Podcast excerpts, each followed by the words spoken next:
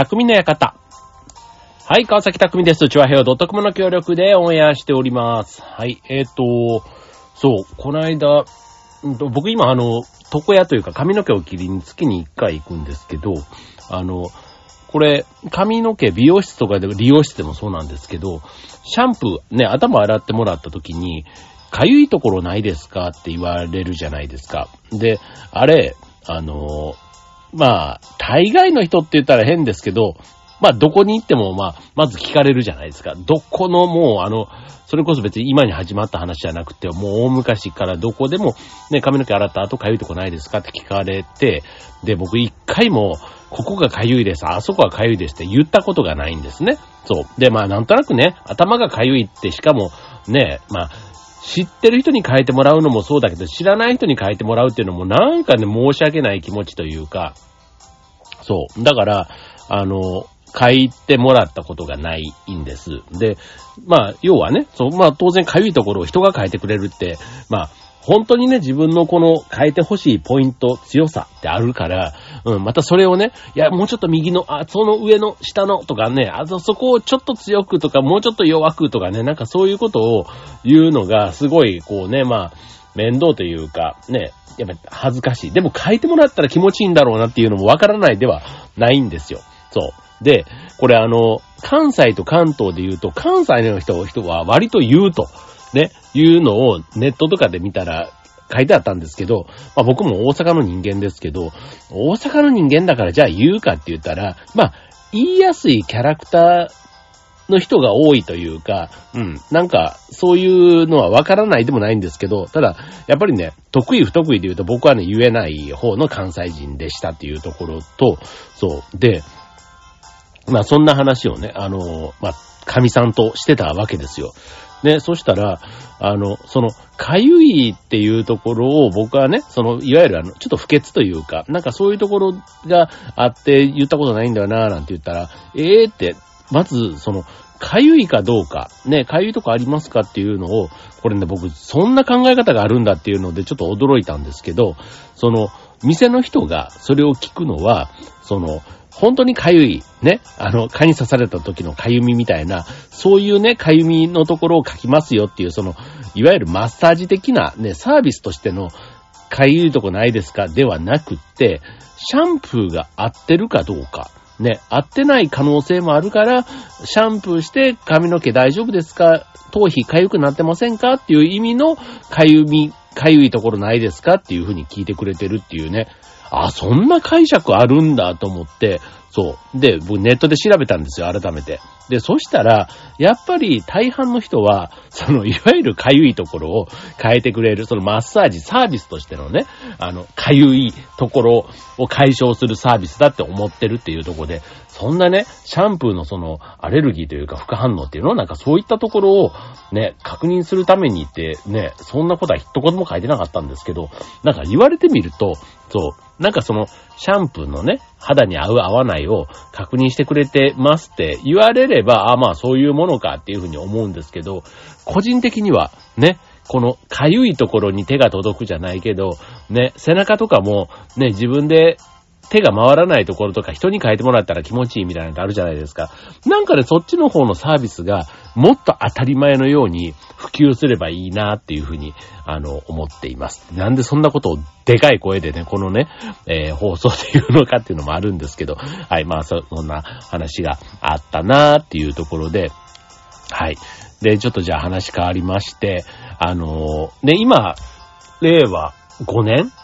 じゃないですか。だから平成で言うと平成35年になる年ですけど、まあ、平成の時代もね、なんだかんだ言って30年以上続いた中で、まあその前のね、昭和の時代っていうともうすごい、それこそもう大昔なんだな、ね、平成元年の子がもう今35歳とかになろうとしてるって考えたら、ね、もうすごい年だなぁなんて思うわけなんですけど、えっと、その、平成の人たち、いわゆる昭和って、今またね、いろいろブームで戻ってきたりしてますけど、なんか昭和の常識みたいなのって、僕なんかバリバリ昭和生まれなので、なんか、あの、未だにというか、もうね、昭和からもう35年も経ってれば、もう相当昔の話なんですけど、なんか昭和にあった当たり前みたいな、ね、あの、昭和の常識みたいなところが、つい、まあ最近別にやるわけではないんですけど、なんかこう、出くわすというか、思い出すことがあって、うん。ああ、なんかこれそういえば今やったらやばいよな、みたいな。まあ昭和の時代ってね、割とそういうことって多いと思うんですけども、なんかそんなのが、あの、結構あって、で、それをね、今日、あの、改めてそれって何って言われるとババって出てこないと思うので、まあそういう話題になった時に、あの、昭和の今じゃ考えられない、逆に平成ぐらいの人でも考えられない。昭和の常識ということで、はい、えー、今日のテーマ、平成生まれが知らない。昭和の常識、今では信じられない。をテーマにお送りしたいと思います。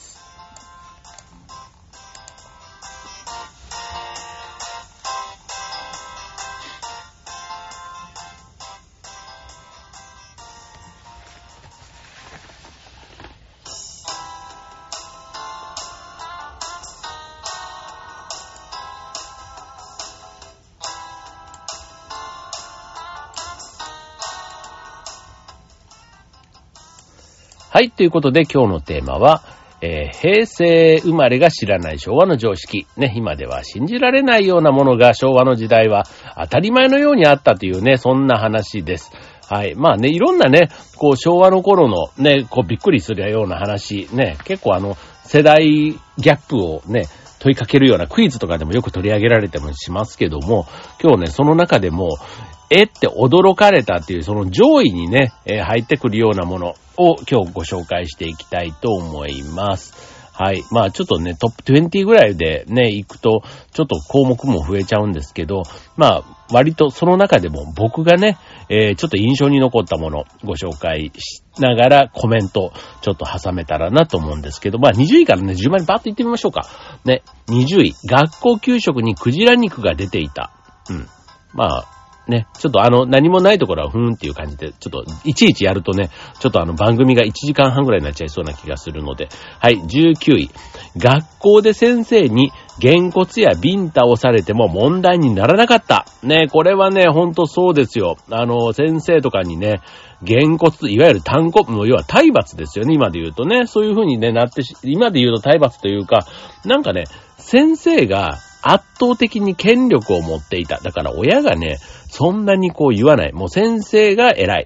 ね。親はその次みたいなね。うん、なんか学校の言うことをちゃんと聞くみたいな。なんかそこが絶対的にあった時代が昭和かなっていう感じですよね。まあ、なんかそういう意味では先生の権限、ね、先生になるということの、なんかステータスというか目標みたいなのは昔はすごい、こう、崇高というかね、なんかだったかなって思うんですけど、本当だからね、今の先生ってすごい大変だなって思いますね。なんか時代が変わったとはいえね、なんか、まあ、でもね、先生もまあいろんな先生がいるっていうふうに言っちゃうとね、あの、先生になるっていうね、そんな人を育てる、教えるっていうことってすごいね、難しいって僕は思うんですよ。だってね、もう10人というかね、もう子供の生徒の数だけね、個性もあって、その個性をね、いろいろこう把握しながら、ね、どう伸ばしていくか、ね、あとは進路相談だとか、ね、あと部活とかね、本当にもうね、心休まんないなぁなんて思うんですけど、でもそこにね、すごいやりがいを感じる、ね、そういう人がいるからこそね、教育っていうのが成り立ってるわけですけども、はい、まあそういうね、まあ時代があったと、ね、ビンタされても僕もされたことありますよ、先生に。あの、北斗の剣っていうね、漫画が流行っていて、先生がそれが好きだったんですよ。で、僕がね、まあちょっと学校でよ悪いことしちゃって、で、先生から体育館の前で殴られて、でもね、なんかね、その、北斗の剣が好きな先生っていうのがあって、なんかね、ちょっと、ちょっとケンシロウ入ってるんですよ。ちょっとケンシロウ入ってるのが妙におかしくて、怒られてるのに、なんかニタニタちょっと笑っちゃったんですよね。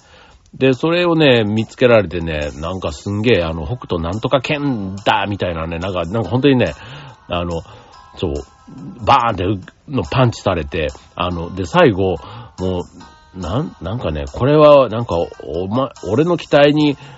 を裏切った、俺の心の涙だみたいなこと言ってね、もう、思いっきりパンチされて吹っ飛んでいきましたけど、そう、なんかそんなのもね、今思えば懐かしいななんて思います。で、もうね、そんなのもね、まあ友達同士ではなんか笑い話というかこんなことされたとかつって言ってましたけど、みんなはははなんて笑いながらね、まあそういう、まあ、ある意味いい時代ですね。はい。で、続いて18位。こんなペースで言ったらちょっと終わんないですね。ちょっとどうしよう。えっ、ー、と、待ち合わせに失敗したら、駅の伝言板にメッセージを残す。ね。もうあの、携帯とか、ね、もうそういうのもなかった時代です。ね、ポケベルがあった頃でもまだね、あの、掲示板残っていたと思います。はい。僕が会社に入った頃、ね、それこそ27年前ぐらい、ね、あの、駅にありましたよ。あの、こう、記号というかね、暗号とかでね、あの、何時間か、2時間ぐらい経ったら消されるのかなでもあの、ね、飲み会の集合場所なんかをね、書いてあったり、ね、普通のあの、黒板ですよ。で、そういうところにね、こうメッセージを残すなんていうのがありました。はい。続いて、えー、17位。車の運転はシートベルトなしでも OK だった。うん。これはね、そんな昔じゃないだろうなと思いながら、でももう、うん、そんな時代も20年ぐらい経つのかなでもシートベルトね、必須になったのがね。うん。なんか、あの、こうテレビドラマとかでね、あの、刑事物とか、ね、ああいうのって、こう、シートベルトをせずに、こ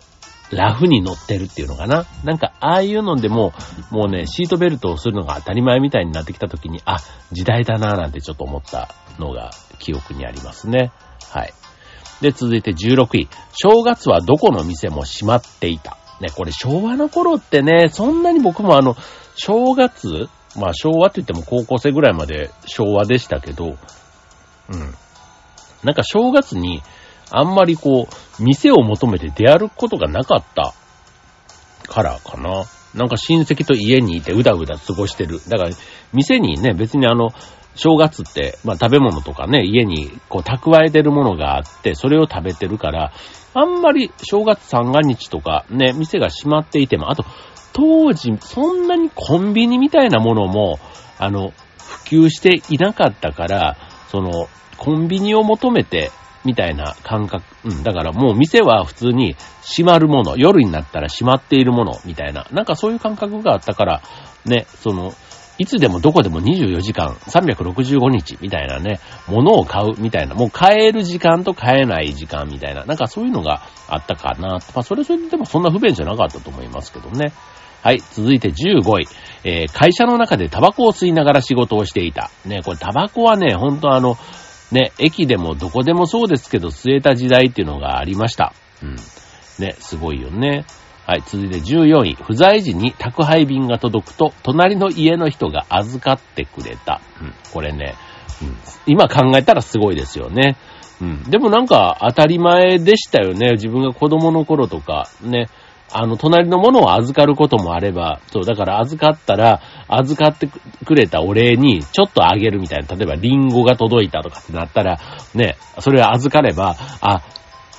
ね、当然預かった人は、リンゴがこの家に届いたんだっていうのがわかるじゃないですか。で、しかも誰から送ってきたかみたいなところも、まあなんとなくね、近所付き合いの中で親戚から送ってきたものとかだったら、まあ、ああ、毎年来るな、みたいなんでね。まあそうすると、まあリンゴとか1ケースとかでね、来たりすると、そのね、何個かをお裾分けみたいな感じでね、なんかそういうのがね、あの、なんか嫌だっていう人もいましたよ、当時はね。預かられたから、あ、また渡さないとダメみたいなね。はい、ありましたけども。はい、まあそういった、えー、話です。はい。まあでもね、預かる、預からない。確かにあの、預かってもらってね、ありがたいですけどね。はい。続いて13位。職員室で先生方、はい、ごめんなさい。はい、えー、タバコを吸っていた。ね、職員室で先生がタバコを吸っていた。すごいですね。あの、まあでもそうですよね。職員室はなんか違い保険というか、ね、生徒がやっちゃダメなことでも先生だったら OK みたいな。ね。続いて12位。子供でもお酒やタバコが買えた。で、これもね、なんかね、あの、それこそここ10年ぐらいアルコールね、コンビニとかでもね、未成年かどうかみたいなのを確かめるっていう、なんか10年ぐらいって思っててももう気づいたら15年、20年前からそうだったって言われそうな気がしますけども、はい。まあね、なんか子供は買えないというのが今はね、ありますよね。続いて11。バイクはヘルメットなしでも OK だった。はい。まあ、そんな時代ありました。はい。なんか、あの、ね、今、今度4月から自転車もね、ヘルメットを被りましょう。これが努力義務ですなんていう風にね、言われています。はい。まあだからね、まあ安全のためっていうのが、まあ第一なんですけど、まあ自転車もね、本当に今あの、車、車道のところに自転車専用のね、道路ってことで、いわゆるあの、やっぱり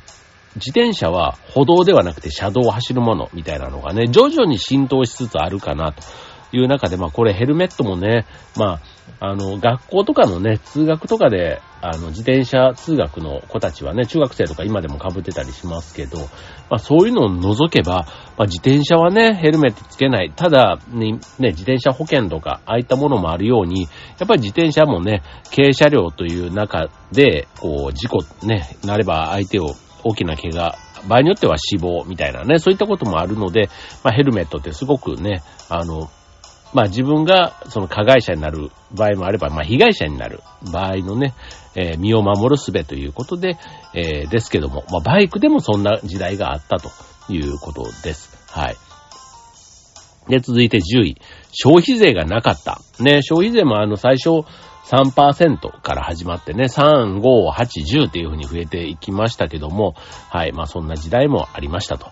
で、続いて9位。ゴールデンタイムのテレビ番組で女性の裸が放送されていたと。ね、これあの、ドリフ、ドリフの番組とかね、まあ昔のやつだと、あの、あと、そういう2時間ドラマね、ああいう湯煙なんとかみたいなとかでね、なんかそういうちょっとセクシーシーンが売りになっているとかね。あと昔の番組とかのやつだと、結構そういうね、昔の映像とかで、今だともう放送できない感じでモザイクが入ったりするようなやつとか、ね、そういうのがあったりして、うん、すごいですよね。あれ不思議ですよね、でもね。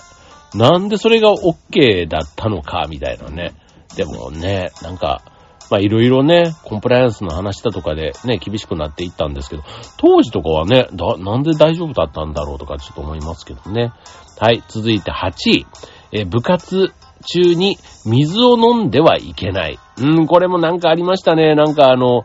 うーん、僕も小中高っていうかね、あの、そういう大会系の部活に入っていた時に、そう、なんか休憩の時はもちろん飲むんですけど、あ、でも休憩の時の部によっては、ほんと練習が終わって喉がカラカラなるまで、うん、っていう感じ。なんかね、水を飲むことが悪みたいになってた時代がありましたね。うん。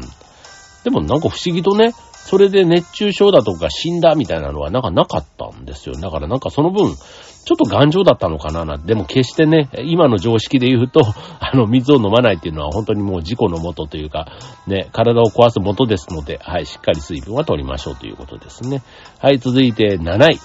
映画館でタバコが吸えた。これね、タバコ系が実はこの後ランキングすごく多いんです。はい。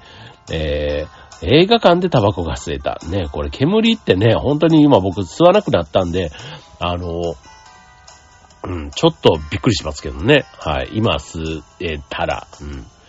はい。で、続いて、えー、駅のホームなどには、痰を吐くための痰壺があった。ね。なんか聞いただけでもウェーってするような壺ですけど、そう、痰を吐くっていうのがね、あって、それを貯める壺があったということで、僕も現物は見たことないです。さすがにちょっとあの、昭和の頃っていうのは学生の頃だったので、まあ、だからおじさんとかがね、痰を吐くという行為になるのに、ペペペペその辺に吐かれるとね、当然汚いっていうのもあって、うん、でもなんか、そういうことな、でもそれを最後ね、処理する人もいたって考えたらなんかゾッとする感じですけど、はい。続いて、もういよいよね、ここまで来たらあっという間にもう第5位、ね、トップ5になりましたけども、はい、第5位、えタバコです、またここも。えー、これね、だから上位5位のうち3つがタバコに関する話っていうことでね、タバコ、それ以外でも、えっ、ー、と、5位以下でもさっきの7位映画館でしょ？その、それから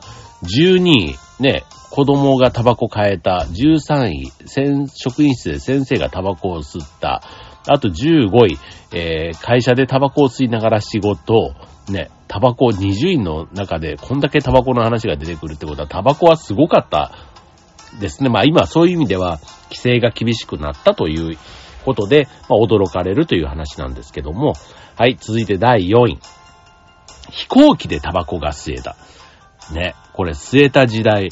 ありましたね、でもなんか、あの、席にね、あの一人一人、こう、ちっちゃい灰皿みたいなのがあって、そう。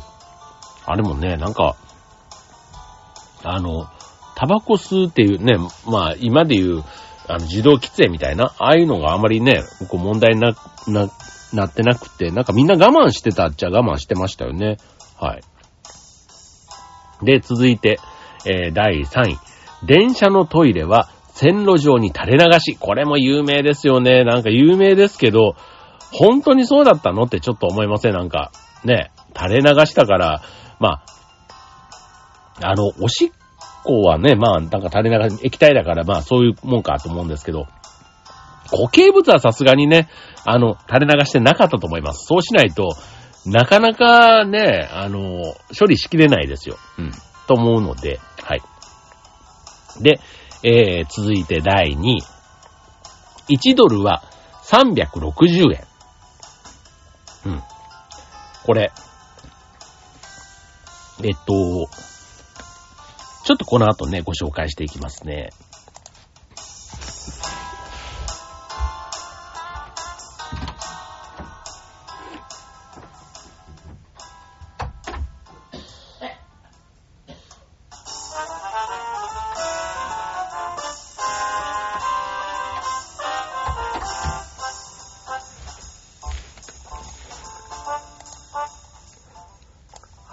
はい、ということでち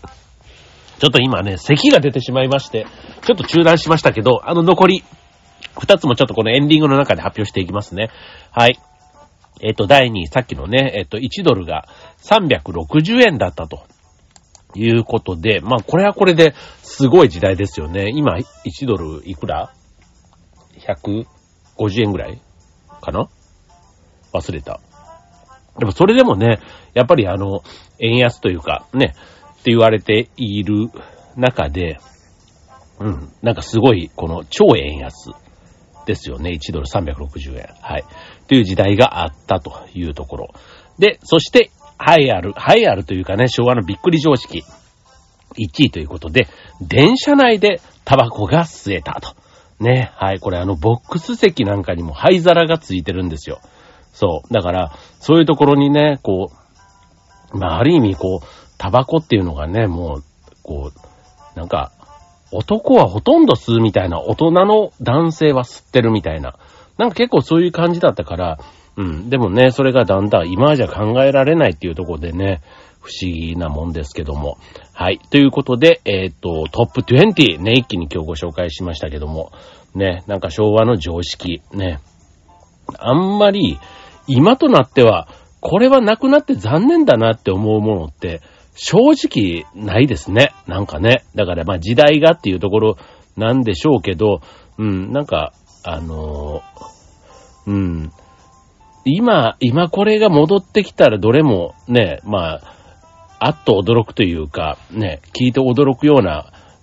令和の、あ令和じゃない、平成生まれの人たちがね、ある意味こう何でもありっていうふうに思われる昭和の時代ですけども、ね、本当にあの、まあこれが今あったらいいのになっていうのは正直あんまりないから、うん。まあ正月はね、どこの店も閉まっていたみたいなのは、ね、ここ最近コロナになってね、閉まる店も増えたり、ね、あとはその、労働者、ね、あの人不足みたいな中でね、もう正月は休むみたいな、なんかそういうのもね、ここ数年でちょっと出始めてはいますけども、うん、なんか、あの、それ以外はほとんどないな。って。うん。あとはその、駅の伝言板にメッセージを残すなんていうのはね、ある意味ちょっとレトロな感じで、あるといいなって思うし、人のメッセージとか結構読んでると楽しいじゃないですか。楽しいんですよ。そう。だから、ああいうちょっとね、素朴な、あの、駅のメッセージボードではないですけど、ね、よくあの、大きなパネル壁とかに、こう、なんか大会、例えばこの間だとマラソンとかね、あったりすると、マラソンのエキスポみたいな会場とかに、こう自分なりの抱負を書くメッセージボードとかがあったりするんですね。で、そうすると、あの、頑張るぞとか、なんかこう、目標高校とか、なんか自分へのこう応援メッセージとかね、こういろんなそういうのが書いてあったりして、ね、それはそれで面白いし、うん、あとはその駅の伝言板っていうのは大体待ち合わせで使う。だから先に行ってる、誰々へとか、あと、これこれのメンバー、ここに集合とかね、なんかそういったことが、やっぱり今で言う LINE とかね、ああいったものがない時代にはそういう風にして。で不思議とね、あの、なんか、それで、もう、合流できませんでした、なんていうのは不思議となかったですよね、あの当時。ね。なんかこう、一次会、二次会とか、ああいうのとかでね、街ではぐれた時とかみんなどうやって合流してたんだろうなって、携帯とかがない時代、本当思うんですけど、不思議と、あの、誰もはぐれなかった。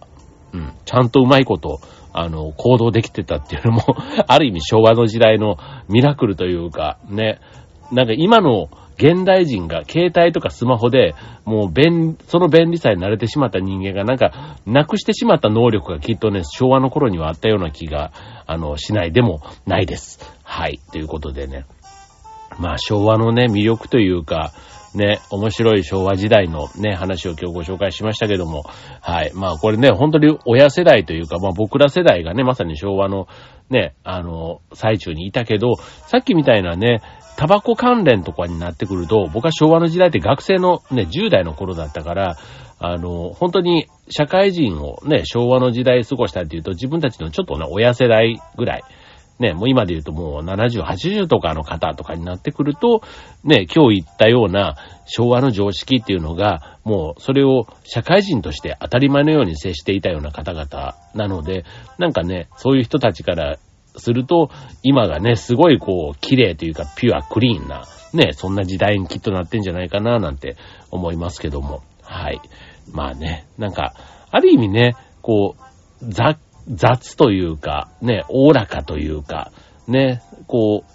う、そういうのがやっぱり昭和の良さ。ね、今のこのね、バブルみたいな、そういうのもなくね、空白の30年、経済的に言うとそんな風にも言われていたりする中では、なんか勢い、ね、こう戦後みたいなね、そういったところの勢いも昭和の時代にあったわけですけども、うん、なんか平成の時代にはない、昭和の良さは、良さできっとあったわけで、なんかそういうのがね、もしかしたら今の時代、ちょっとどっかで求められてる気がしないでもないですね。はい、ということで。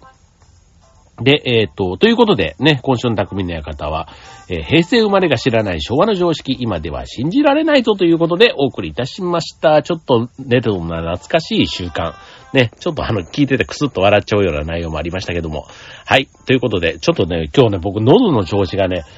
あの、咳が出て止まんない感じであるんですけど、皆さん花粉症大丈夫ですか？ね。気をつけて、えー、お過ごしください。ということで、今週匠の館、ここまで。バイバーイ。